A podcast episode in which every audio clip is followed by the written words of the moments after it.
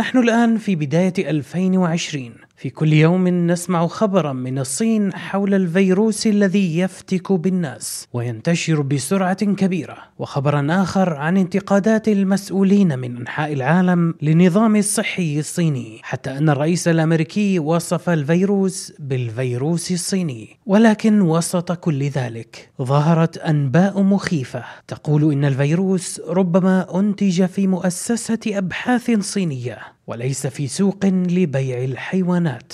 لعلكم سمعتم هذه الأنباء من تطبيق واتساب أو قرأتموها في منشور على فيسبوك أو تغريدة على تويتر. لكن المؤكد أن ردة فعلكم لم تكن مثل ردة فعل بطل قصتنا. عندما سمع أن المؤسسة التي ربما أنتجت الفيروس كانت ممولة من المؤسسة التي يديرها. فيما يلي سنذهب في رحلة إلى فترة قريبة زمنيا لكنها بعيدة في الوقت نفسه. ربما يذكر بعضنا كيف عاش تلك الأيام لكننا سنرى في هذه القصة كيف عاش علماء الفيروسات تلك اللحظة وكيف حاولوا إزالة سحابة الغموض التي غطت وربما ما زالت تغطي. أهم الأسئلة عن جائحة كورونا.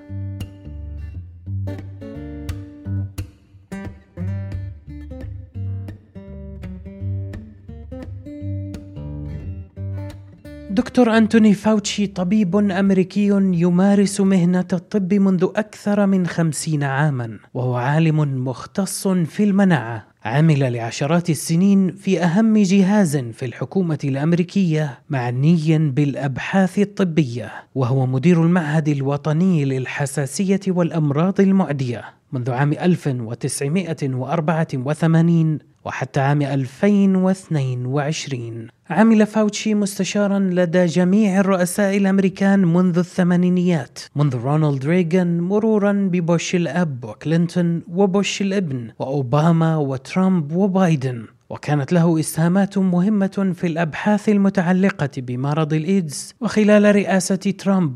تولى رئاسة فرقة العمل المكلفة بمكافحة فيروس كورونا. باختصار هذا الشخص من أهم الأشخاص فيما يتعلق بإدارة القطاع الطبي في أمريكا. لذلك تصوروا معي ردة فعله حين عرف باحتمال أن فيروس كورونا أنتج في مختبر صيني ممول من أمريكا تمويلا كان تحت إشرافه المباشر. هذا الخبر وصل إلى فاوتشي في آخر يوم من أيام شهر يناير من عام 2020 حينما وصلته رسالة بالبريد الإلكتروني من عالم بريطاني طلب الاتصال به في مكالمة مع ثلاثة علماء آخرين. كلهم يعرفهم فاوتشي وكانوا قد تلقوا تمويلا لأبحاثهم الطبية من الحكومة الأمريكية عن طريقه. وبالفعل تمت المكالمة في ظهر ذلك اليوم وأوصل أحدهم ويدعى كريستيان أندرسون بمؤسسة سكريبس للأبحاث الخبر المدوي لفاوتشي حين قال إن بعض خصائص كورونا لا يبدو أنها من الممكن أن تتطور طبيعيا وربما تكون أنتجت في مختبر عن سابق قصد لكن إثبات ذلك يحتاج إلى المزيد من التحليلات. الخبر نزل على فاوتشي كالصاعقة ليكلف العلماء بتشكيل فريق لدراسة هذه المسألة بدقة وإبلاغ الجهات المعنية في أمريكا مكتب التحقيقات الفيدرالي FBI وفي بريطانيا جهاز الاستخبارات MI6 فالمسألة حساسة بدرجة كبيرة. فيروس أنتج مخبريا يهدد العالم بأكمله. والأدهى أنه ربما أنتج في مختبر ممول من أمريكا. ومن هنا من هذا الاتصال بالتحديد بدأت سلسلة من التحقيقات والدراسات التي أجريت على نطاق خاص للنظر في أصل فيروس كورونا. إذا المشكلة التي وقع فيها فاوتشي هنا هي أنه ربما أسهم في إطلاق الجائحة المؤسسة التي يعمل فيها منذ عشرات السنين وهي المعهد الوطني للحساسية والأمراض المعدية التابع للمعاهد الصحية الأمريكية NIH أحد أجهزة الحكومة الأمريكية. تقدم منحا وتمويلا للعديد من المؤسسات المعنية بالأبحاث الطبية حول العالم. أصيب فاوتشي بالهلع من أن تكون إحدى المؤسسات التي مولها في الصين قد أنتجت فيروس كورونا وأطلقت الجائحة. هذه العبارة الأخيرة ذكرها فاوتشي حرفيا في ديسمبر 2022 أمام لجنة الصحة بمجلس الشيوخ الأمريكي. وفي اليوم التالي للاتصال الذي ذكرناه بين فاوتشي والعلماء في 1 فبراير 2020 تحقق فاوتشي من أن مؤسسته مولت أبحاثا طبية في معهد ووهان للفيروسات من خلال منظمة وسيطة. ووهان هي أول مدينة ظهر فيها فيروس كورونا الذي أطلق الجائحة في 2020 المريب بشأن معهد ووهان لأبحاث الفيروسات أنه كان في السابق مسرحا لإحدى التجارب التي مولتها الولايات المتحدة بإشراف فاوتشي أيضا ومنها تجارب حقن فئران معدلة وراثيا بإحدى نسخ فيروس كورونا المرتبطة بالخفافيش. وهي تجربة وصفها بعض العلماء بأنها شديدة الخطورة لدرجة غير مقبولة. هذه التجربة لم تؤدي إلى إنتاج الفيروس الذي أطلق الجائحة لكننا نذكرها لنتساءل عن التجارب الأخرى التي قد تكون أجريت في معهد ووهان وظلت طي الكتمان. وربما لم تخرج إلى العلن حتى الآن. وفي الواقع أفصح عن بعضها بعد المطالبة بذلك عن طريق قضايا في المحاكم تحت إطار قانون حرية المعلومات. وهنا ننتقل إلى أول دراسة نشرت عن أصل فيروس كورونا في مطلع 2020 في إحدى أهم المجلات الطبية في العالم Nature Medicine وهي من إعداد خمسة علماء معروفين. ما لم يعرفه هؤلاء العلماء ولا المجلة في حينها أن هذا البحث سيكون من أكثر الأبحاث الطبية قراءة في التاريخ. وسيشكل حجر الأساس لكل التساؤلات عن المصدر الأول لفيروس كورونا. هل انتقل من الحيوانات إلى البشر في أحد المزارع أو الأسواق أم تسرب من مختبر في معهد بمدينة ووهان؟ في هذه الورقة استبعد العلماء أن يكون الفيروس أنتج في مختبر لأنهم لم يجدوا أي دليل على ذلك. ورجحوا أن يكون مصدره الطبيعة. انتقل من الخفاش إلى البشر عن طريق حيوان وسيط. كان عنوان الورقة البحثية الأصل التقريبي لفيروس سارز كوف 2 وقد حظيت بإشادة أكبر العلماء والمختصين ومنهم فاوتشي. وبالمناسبة سارز كوف 2 هو الاسم العلمي للفيروس الذي تسبب بجائحة كوفيد 19 وهو فيروس من عائلة فيروسات كورونا. أما تسمية كوفيد 19 فقد أخذت من الحروف الأولى من مصطلح coronavirus disease 2019 كو من كورونا وفي آي من فيروس ودي من disease و19 من عام 2019 ومجموعها كوفيد 19 دراسة الأصل التقريبي لفيروس كورونا كما ذكرنا من أكثر الدراسات الطبية قراءة في التاريخ. حصلت على خمس ملايين وسبعمائة ألف زيارة على الإنترنت وكتبت عنها ألفا منصة إعلامية. بعض هذه المنصات استخدمت خلاصة البحث للسخرية من نظرية المؤامرة التي قالت إن الفيروس نشأ في مختبر لمؤسسة أبحاث كبرى وتسرب منه في حين أن الدراسة أثبتت عكس ذلك. لكن وسائل الإعلام أخفت حقيقة مهمة وهي أن العلماء كاتبي الورقة البحثية هذه كانوا في وقت من الأوقات يرغبون في أن يتوصل بحثهم إلى هذه النتيجة.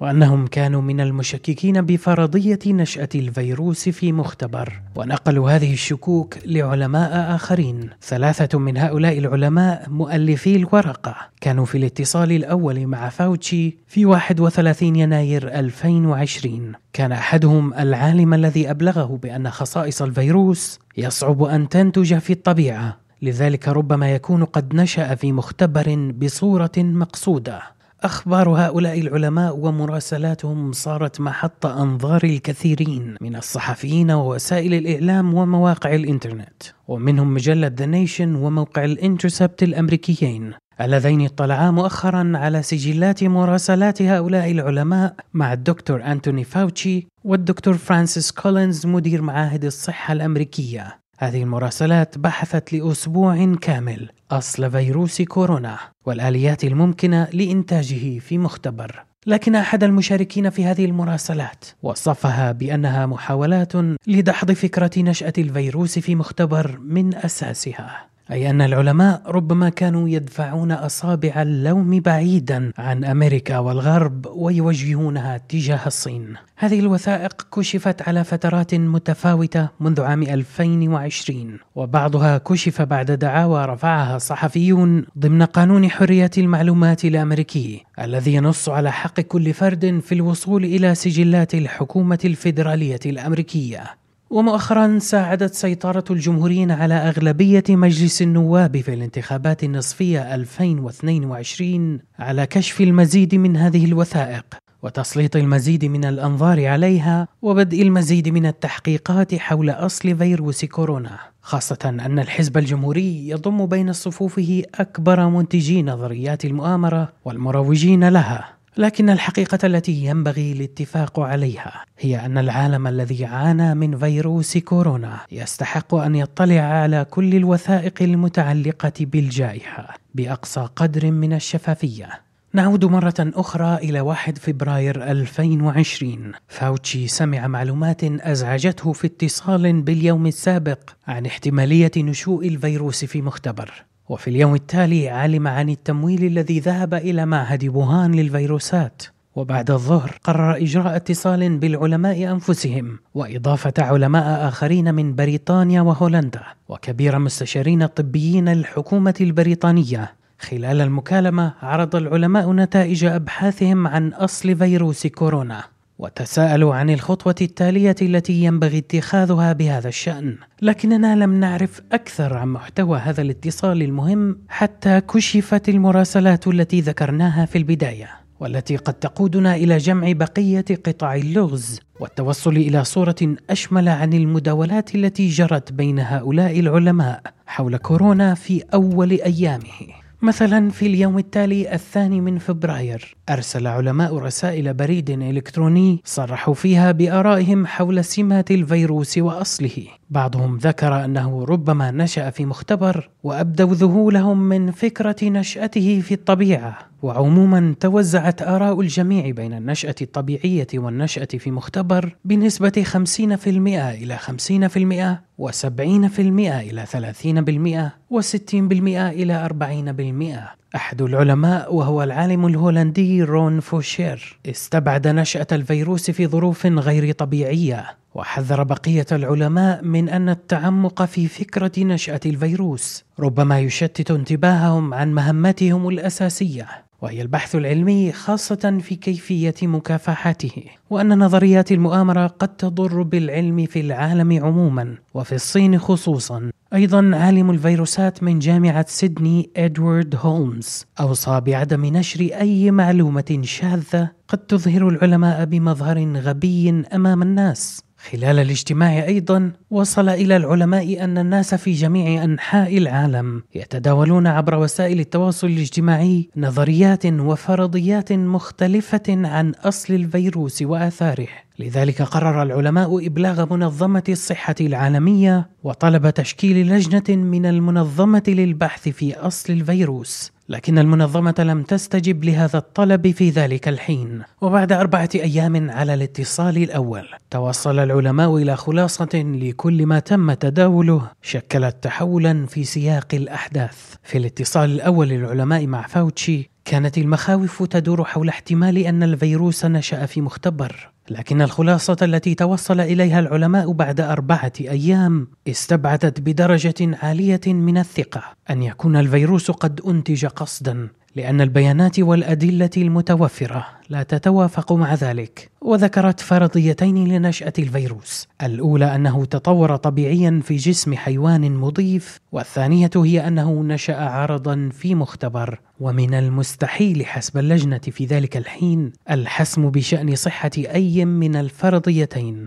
النشأة العرضية في مختبر تعني حقن حيوان مخبري بالفيروس لمرات متتالية مما يؤدي إلى نشأة نسخ متحولة مختلفة وغير متوقعة للفيروس. هذه العملية تسمى علميا بالاختيار خلال المرور selection during passing عموما الخلاصة أقنعت عددا من العلماء لكنها لم تفسر جميع سمات فيروس كورونا ورغم تفريقهم بين إنتاجه قصدا أو عرضا في مختبر واستبعادهم إنتاجه قصدا لكن فكرة نشأته في مختبر ظلت مطروحة. خضعت هذه الخلاصة في الأيام التالية لبعض التغييرات والتحديثات ودار الحديث حول ثلاث فرضيات محتملة لانطلاق الجائحة. الأولى ظهور الفيروس طبيعيا لدى حيوان مضيف مثل الخفاش ثم انتقاله مباشرة إلى الإنسان والثانية أنه انتقل إلى حيوان مضيف آخر ثم إلى الإنسان والثالثة أنه نشأ عرضا نتيجة لحادثة في مختبر مثل ما ذكرناه من الحقن المتكرر لحيوان مخبري بأحد فيروسات كورونا. البيانات والأدلة التي توفرت لدى العلماء في ذلك الوقت كانت تدعم كل واحد من هذه السيناريوهات الثلاثة.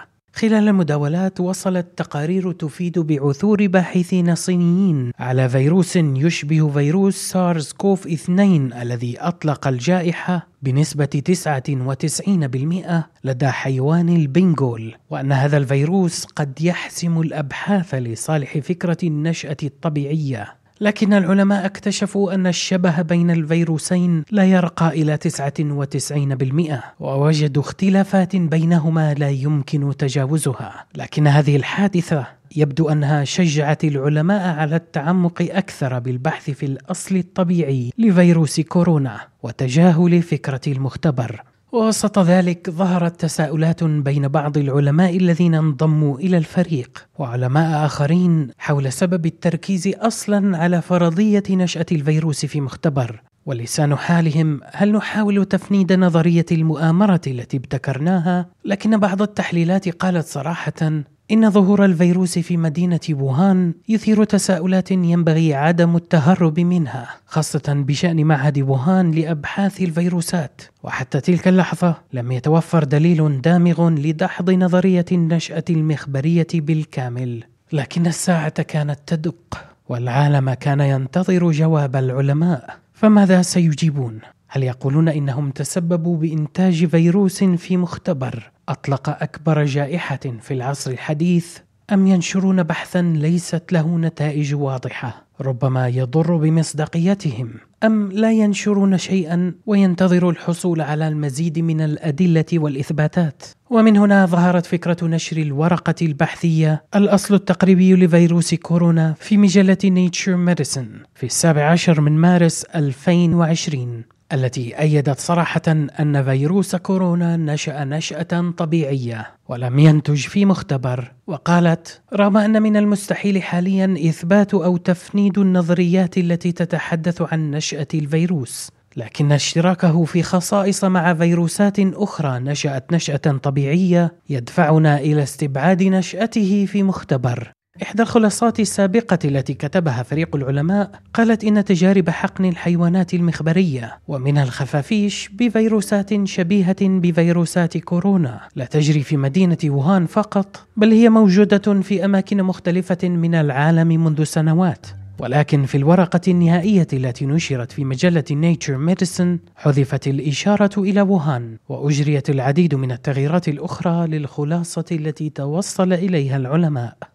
يمكن القول إن العلماء الذين أنتجوا هذه الورقة بذلوا جهدهم واتبعوا مناهج البحث العلمي المعتمدة على أعلى مستوى. حسب عدد من العلماء الذين تحدثت إليهم مجلة ذا نيشن وموقع الانترسبت وعرض عليهم الوثائق التي اطلع عليها. لكن علماء آخرين كانت لديهم آراء أقل تفاؤلا مثل سيرجي بوند عالم الفيروسات الحسابي من جامعة تيمبل الأمريكية الذي رأى بعد اطلاعه على المراسلات والوثائق أن العلماء تسرعوا في إصدار قرارهم ونشر الورقة البحثية ويبدو أنهم بدلا من انتظار مزيد من البيانات والأدلة. تعرضوا لضغوط قوية دفعتهم إلى نشر الورقة التي مالت إلى نتيجة دون أخرى وهي النشأة الطبيعية للفيروس. حسب سيرجي بوند كما لم يكن العلماء في تلك الفترة يملكون بيانات وأدلة كافية لإثبات النشأة الطبيعية فإنهم لا زالوا حتى اليوم لا يملكون هذه الأدلة. لذا يمكن القول إن فرضية النشأة الطبيعية ما تزال حتى الآن ليست أقوى من فرضية النشأة المخبرية. العديد من العلماء الآخرين كانوا يحملون رأيا مخالفا لرأي ورقة الأصل التقريبي لفيروس كورونا. ومن هؤلاء ديفيد ريلمان أستاذ الطب وعلم الأحياء الدقيقة والمناعة بجامعة ستانفورد الذي انتقد ما تحويه الورقة من فرضيات وآراء. قال إنها معيبة ومتحيزة لفرضية دون أخرى وقال إنه منذ اطلاعه عليها في مارس 2020 وجد فيها خلاصة تبحث لها عن مقدمات. وإنها استبعدت سيناريو التسرب المخبري وسط استمرار إجراء تجارب مخبرية تهدف لإنتاج نسخ مختلفة من فيروسات كورونا من الخفافيش وغيرها من الحيوانات. وأخطر ما وجدت في الموضوع هو أن العديد من العلماء الذين سرهم نشر هذه المراسلات والوثائق رفضوا الإدلاء بتصريحات حولها بسبب ما يحيط هذا المشروع من ضغينة وغموض والتباس. بل إن بعض مؤلفي هذه الورقة رفضوا التعليق على هذه المراسلات والتحليلات التي تدور حول محتوى الورقة وحتى المعاهد الصحية الأمريكية NIH أحد أجهزة الحكومة الأمريكية كما ذكرنا رفضت التعليق. لكن أعضاء الكونغرس الجمهوريين كما ذكرنا أيضا بعد سيطرتهم على أغلبية مجلس النواب بدأوا بطرح مزيد من الأسئلة. وأرسلوا رسائل إلى مؤلفي الورقة ونحن الآن بانتظار إجاباتهم. ووسط كل ذلك ظهرت أنباء عن أن المعاهد الصحية الأمريكية توصي بإيقاف المنح والتمويل المستقبلي عن معهد ووهان لأبحاث الفيروسات.